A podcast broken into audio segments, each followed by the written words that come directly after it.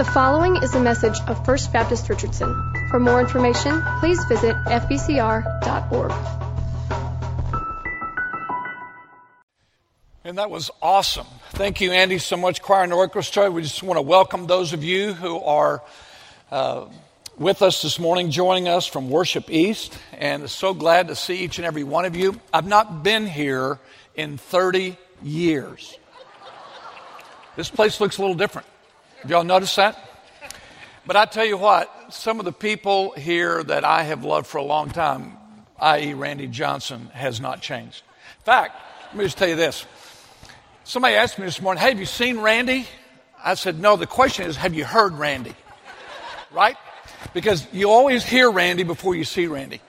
But Randy, in all sincerity, you all my life have put a smile on my face. And I hope you never lose that. I'm not kidding. You brought a lot of joy to me, my friend. I love you very much. Glad to see you. Uh, my lovely bride of next week, 45 years. 45 years. Sherry Ann, just raise your I know you don't like stand, just right, yeah. Best thing other than Jesus ever happened to me. In fact, I told her, I said, if you ever leave me, I'm going with you. I just want you to know. We're going to stick this out to the end, and she is one of the greatest blessings of my life. And I am really honored. I can't even tell you when Andy called me uh, and asked me. It's a deep honor to be here today, Andy, and it's so good to see you again. Sure is. How many of you in this room have ever had the wind knocked out of you by a fist? Can I see your hand? All right, how many of you have ever knocked the wind out of someone with a fist? Bill, it's y'all have a counseling center here? This is an incredibly violent group. Do you know more of you in here have hit somebody than have been hit? How many of you have ever had the wind knocked out of your sails by an event? It's a lot of us. For those of you who have been hit by both a fist and an event, I think you would agree with me that an event can leave us as breathless as a fist. When my, young, my middle daughter was a year and a half, we took her to the hospital to hear the doctor say, I don't know if your daughter will live. That was a punch in the gut. It was an August Monday morning. My father called and said, Your grandmother's been murdered. That was a punch in the gut. Seven years ago, I went to the doctor to have some tests run. The doctor says, Well, you have leukemia. That was a punch in the gut. Would you agree with me that life has a way of being very discouraging? It really does.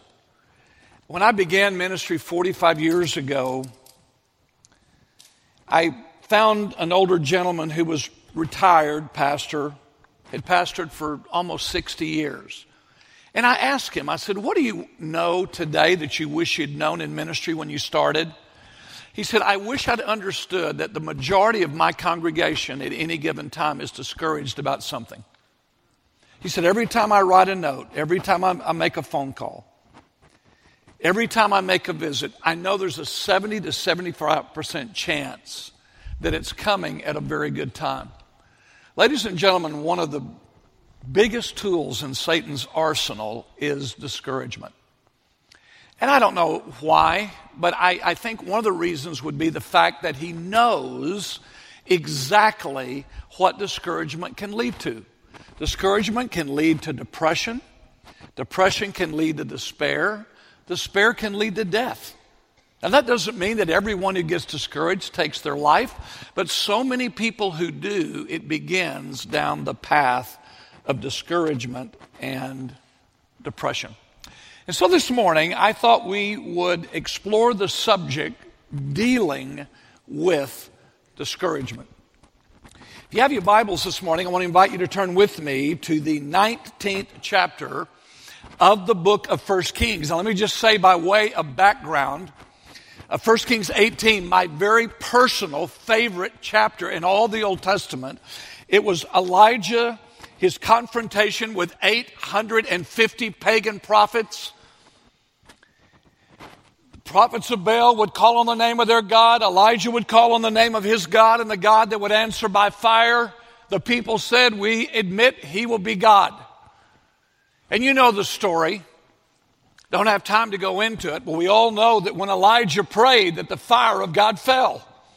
And it burned up not only the offering, but it burned up the stones. It burned up the dirt. It licked up the water. Just like God, isn't it? God's always doing more than what his children ask him for. And it's after that event that we come to this event, chapter 19. How many of you in this room are, are pretty aware of when you are the most susceptible to being discouraged? Do you know? Yeah. There's one of you. I'll, I'll, I'll just, you and I will just talk this morning. Nobody else gets that. But yes, most of us in this room, if you don't know, you better know. Because for me, when I'm the most susceptible to not only discouragement, to depression, and even sin, is right after seeing great movements of God in my life. Maybe it's a conference I spoke at. Maybe it's a mission trip I went on. Maybe it's fill in the blank.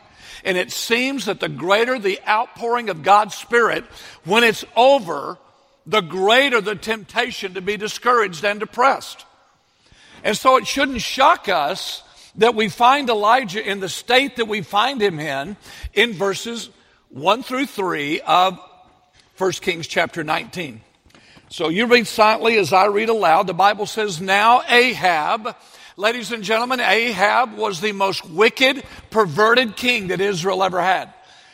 Those came from, the, came from the mouth of God. When God said, No one has done more to provoke me than Ahab, than all the other kings in Israel.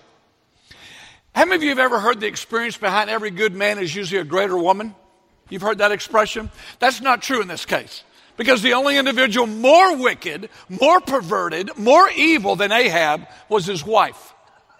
And so the Bible tells us that Ahab said to Jezebel, he told her all that Elijah had done, had killed all the prophets with the sword.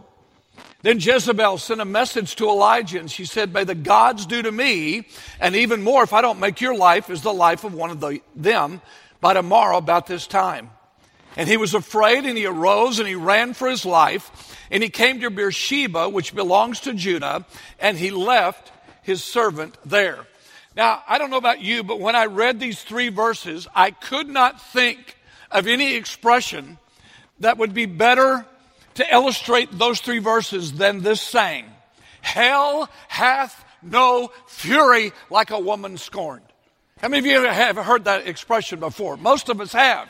Well, I didn't know who said it. I wanted to give uh, credit to the author, so I Googled the phrase, and Google's response a very insensitive man. Well, I don't know if the guy was insensitive, but I do know this. He was more afraid of one demonic possessed evil woman than he was over 850 pagan prophets. And the problem that Elijah got into is the same problem we get into when we face difficult situations. We put our eyes on the situation and we take our eyes off of God. He was more focused on Jezebel and what Jezebel had said than he was on what God had told him. Now, I want you to hold your place here because we're going to come back. But I want you to see something in Second Corinthians chapter 4 that if Elijah had had this revelation that the Apostle Paul is going to give us this morning, this story would have ended very differently. You do understand that Old Testament saints did not have the same revelation as the New Testament saints. God progressively revealed more of himself over time. Now, ladies and gentlemen, revelation has ceased. When I have someone say to me, I have new revelation, that scares me because revelation is complete. Someone may have illumination, in other words, God illuminated their mind to revelation He's already given, but there is no such thing as any new revelation. But in the time period that the Bible was written, God began to reveal Himself over time, progressively. And so there's some things this morning that Paul wants us to understand that I pray is going to be life changing. If you have this morning a pencil, a pen, an eyebrow pencil, something, I want you to use it Because you may not need this today, but because you don't need it today, doesn't mean you won't need it tomorrow. So you read silently as I read aloud what Paul had to say to the church at Corinth in 2 Corinthians 4:16. Therefore, we do not lose heart. Though the outer man is decaying, yet our inner man is being renewed day by day. For momentary light affliction is producing for us the eternal weight of glory, far beyond all comparison. While we look not at the things which are seen, we look at the things which are not seen. For the things which are seen are temporal, but the things which are not seen are eternal. Now, before we jump in, you have to understand something very important. There are two realms that exist in the universe today there is a heavenly realm, there is an earthly realm. The governing principle in the heavenly realm is the principle of God's authority. Everything in the heavenly realm submits to the authority of God. The governing principle in the earthly realm where you and I live is the principle of Satan's rebellion. When Satan declared his independence against God, the Holy Trinity got together, found him guilty of treason. And they kicked him to earth, which is now his domain. Satan doesn't have a kingdom. You understand that. I hear people all the time talk about the kingdom of light, the kingdom of darkness. Satan does not have a kingdom, he has a domain. Paul said, Jesus has saved me from the domain of Satan. That's where you and I live out our lives, in that domain. When Jesus came the first time, it was to destroy the power of Satan, the power of sin and death. When Jesus comes back, it will be to destroy the works of Satan. Do you understand that? So, right now, understand that there are two realms. In the heavenly realm, which is the spiritual realm, things are going on that are not going on down here. So, what I've done was I drew a line between the earthly realm and the heavenly realm because I think it makes it easy or easier for me to understand. Okay? In the heavenly realm, things are invisible, things are supernatural, things are timeless. Below the line in the earthly realm, things are visible, they are natural, they are earthly, time exists. You ever had a child say, Mommy, how can God just have always been? When's God's birthday? The only reason why a child asks that question is because they're living below the line where time exists. In the heavenly realm, ladies and gentlemen, time as we know it does not exist. You do get that. But if you go back to the text, you'll understand that what is going on here is, go, is much different than there. For instance, below the line, our body is decaying. Paul states that here.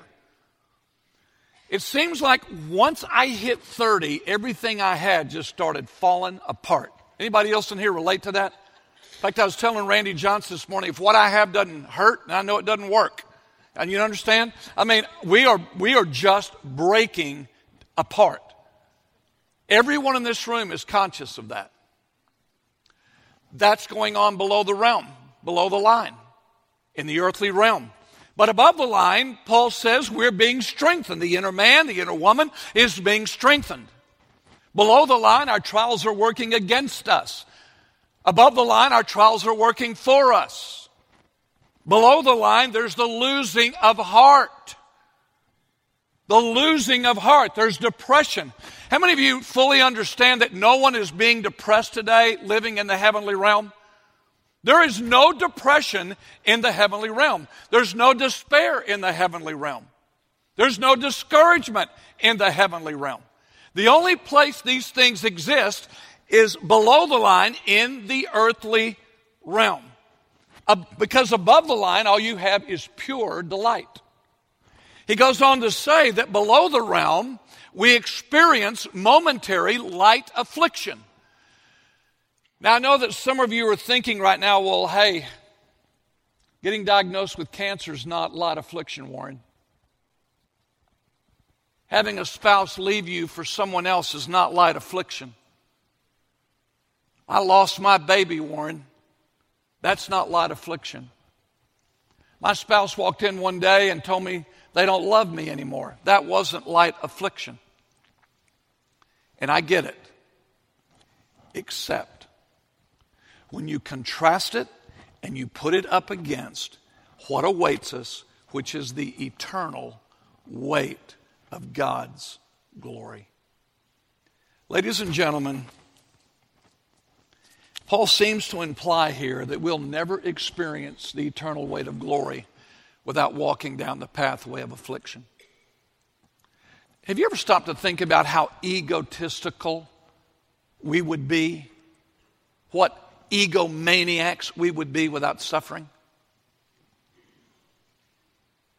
You stop, you think about it. You don't like suffering? I don't like suffering. But many of you could attest to the fact today that you are different because God allowed you to walk down some path of affliction. Because affliction does something to us that nothing else in life does.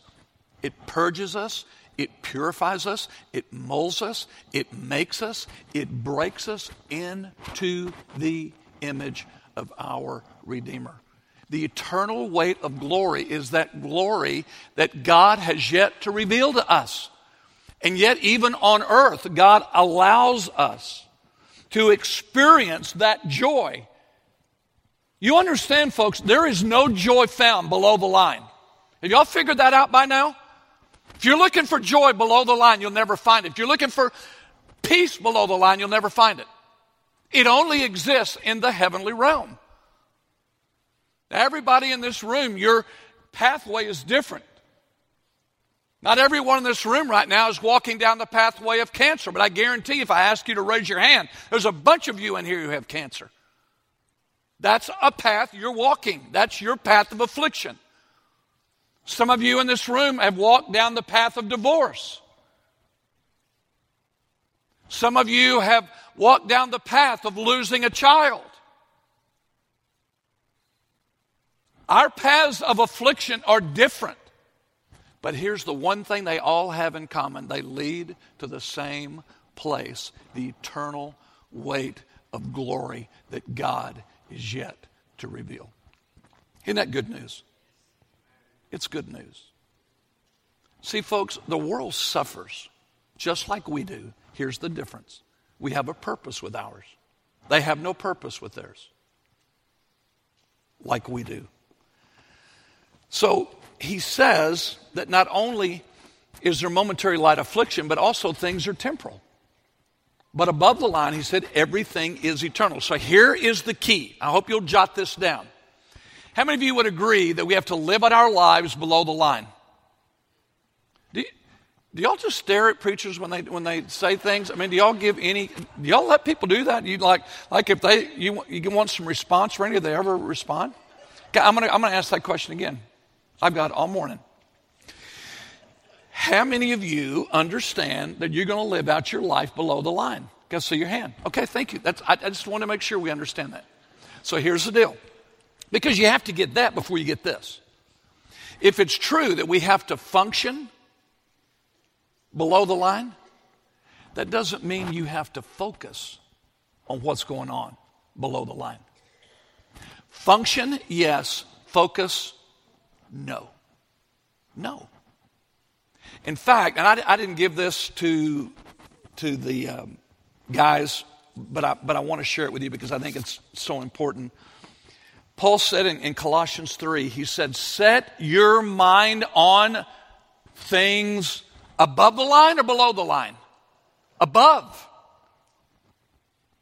Not on the things which are on the earth. For you have died, and your life is hidden in Jesus Christ. And when Christ, who is your life, is revealed, then also what will be revealed with him. Folks, understand this. We've got some glorious days ahead. This planet Earth is the closest thing to hell that we will ever know. But for our lost friends, it's the closest thing to heaven they will ever know. Stop and think about that just for a moment. So, what Paul's telling us is that in the heavenly realm, I am dead in Christ and I'm hidden in Christ. Spiritual warfare is nothing more than the enemy attempting to disconnect you and disconnect me from the spiritual realm. He can't do it positionally. Paul's told us that in two different books. Positionally, I am in Him. In fact, if you stop and think about it, above the line, I am in Christ. Below the line, Christ is in me. We function here, but this better not be our focus. Because if it is, we're going to live our lives in discouragement and in depression and despair. But I want you to understand Elijah did not have this revelation. And because he didn't, he suffered some incredible consequences. And I want us to understand these are the exact same consequences you and I will suffer if we don't allow God to teach us this principle and to live in it victoriously. So go back to 1 Kings 19 just for a moment, because the Bible says that then Elijah came to a cave and he lodged there. And behold, the word of the Lord came to him and said, What are you doing, Elijah? If you're taking notes, I hope you will. Discouragement can cause us to run from our responsibilities. What were the responsibilities of Elijah? To stand and to speak, thus saith the Lord. Prophets were created to stand and speak, not sit and sulk and sour. And so the Bible tells us that he ran to the cave. It's okay to visit a cave, it's just not okay to live in one. It's okay to rent a cave, it's just not okay to buy one. But he did. It's exactly where he went. He forgot that God had created him for a purpose, just like he has created you for a purpose. You may not speak as clearly, you may not walk as fast, you may not walk at all. But as long as you're still breathing, God has a purpose for you. You understand that. People say, well, how do I know my ministry's up? Well, answer this question. Number one, is your heart still beating? Yes. Then proceed to the next question Is my primary residence a cemetery? Well, if it's not, then he's not finished. You may have retired, retired from work, but never the work of God. And Elijah didn't really understand that. He thought his ministry was over. I'll never forget walking into my doctor's office and she says, Hey, you've got, hey, I've got good news and bad news. I said, Well, give me the bad news first.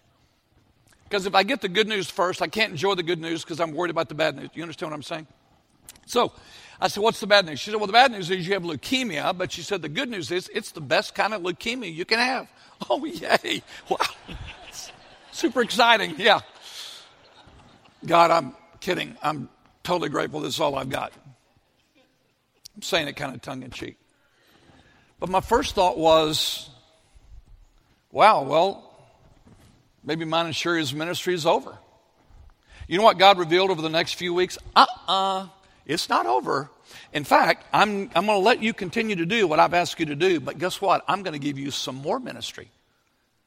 And one of your ministries now is Cancer Land. Anybody in here think I wanted to sign up for that? Huh? Anybody want to sign up for Cancer Land Ministry? Nope. God said, and tomorrow's my sixth month. I have a six month checkup tomorrow morning at 8:30. And I'm already asking God, God, bring somebody across my path that needs to know in that office how great you are. Because walking in there, it is a room full of people who you can tell have no hope. See, folks, don't you miss this. Sometimes in life you get to choose your ministries, but sometimes in life God chooses them for you. I would never have chosen this ministry. Just like some of you would not have chosen the ministry that you're involved in today.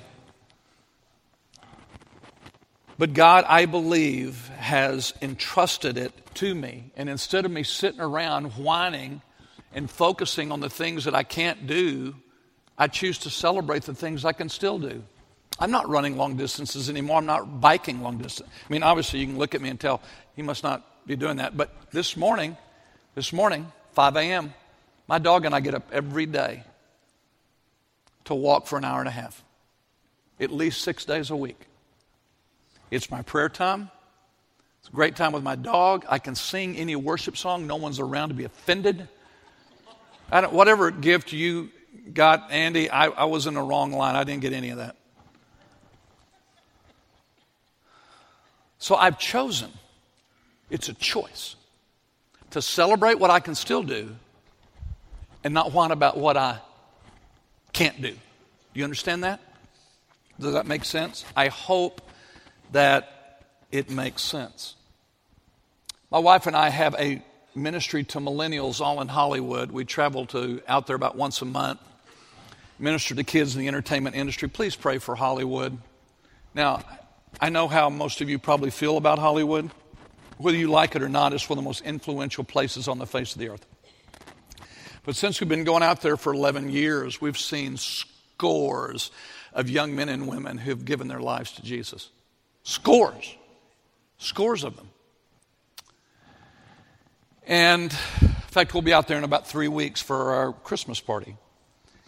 But a few years ago, I had them over out in my daughter's backyard and I was grilling hamburgers.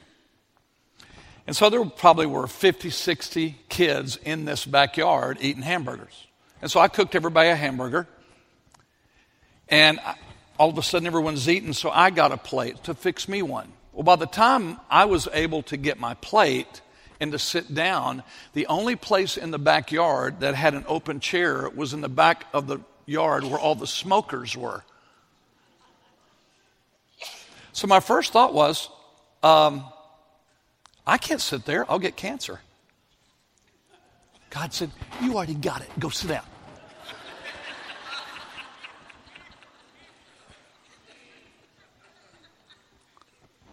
and the young lady sitting next to me, her brother was just diagnosed with leukemia. Make a long story short, about an hour and a half later, she gave her heart to Jesus. God will take something in your life that you cannot glory in to bring glory to Himself if you'll let Him, folks. So, discouragement can cause us to run. Discouragement can also cause us to point fingers. In verse 10, he's, he said, I've been very zealous for the Lord, the God of hosts. For the sons of Israel have forsaken your covenant. They've torn down your altar. They've killed your prophets with the sword.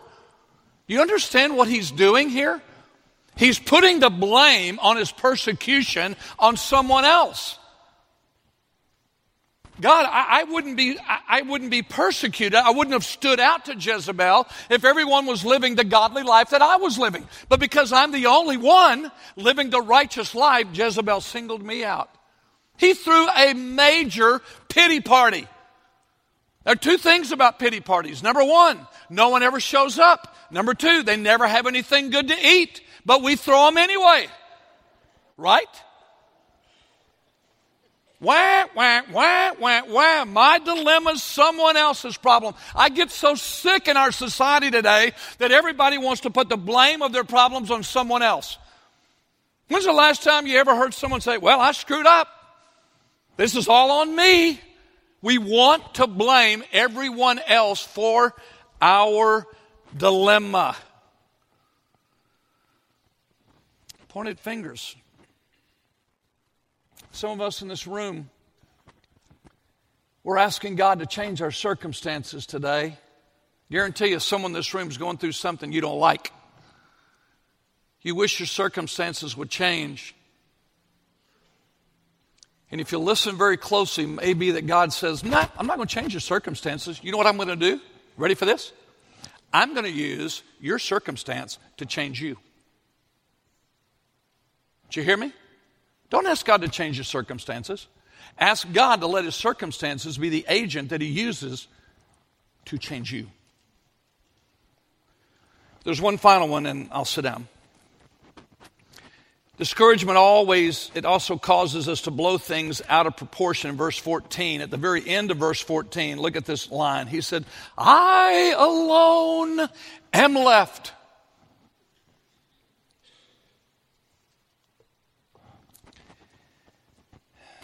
I'm the only one, God, who has not bowed a knee to Baal. I'm the only one who has not kissed his image. I'm it.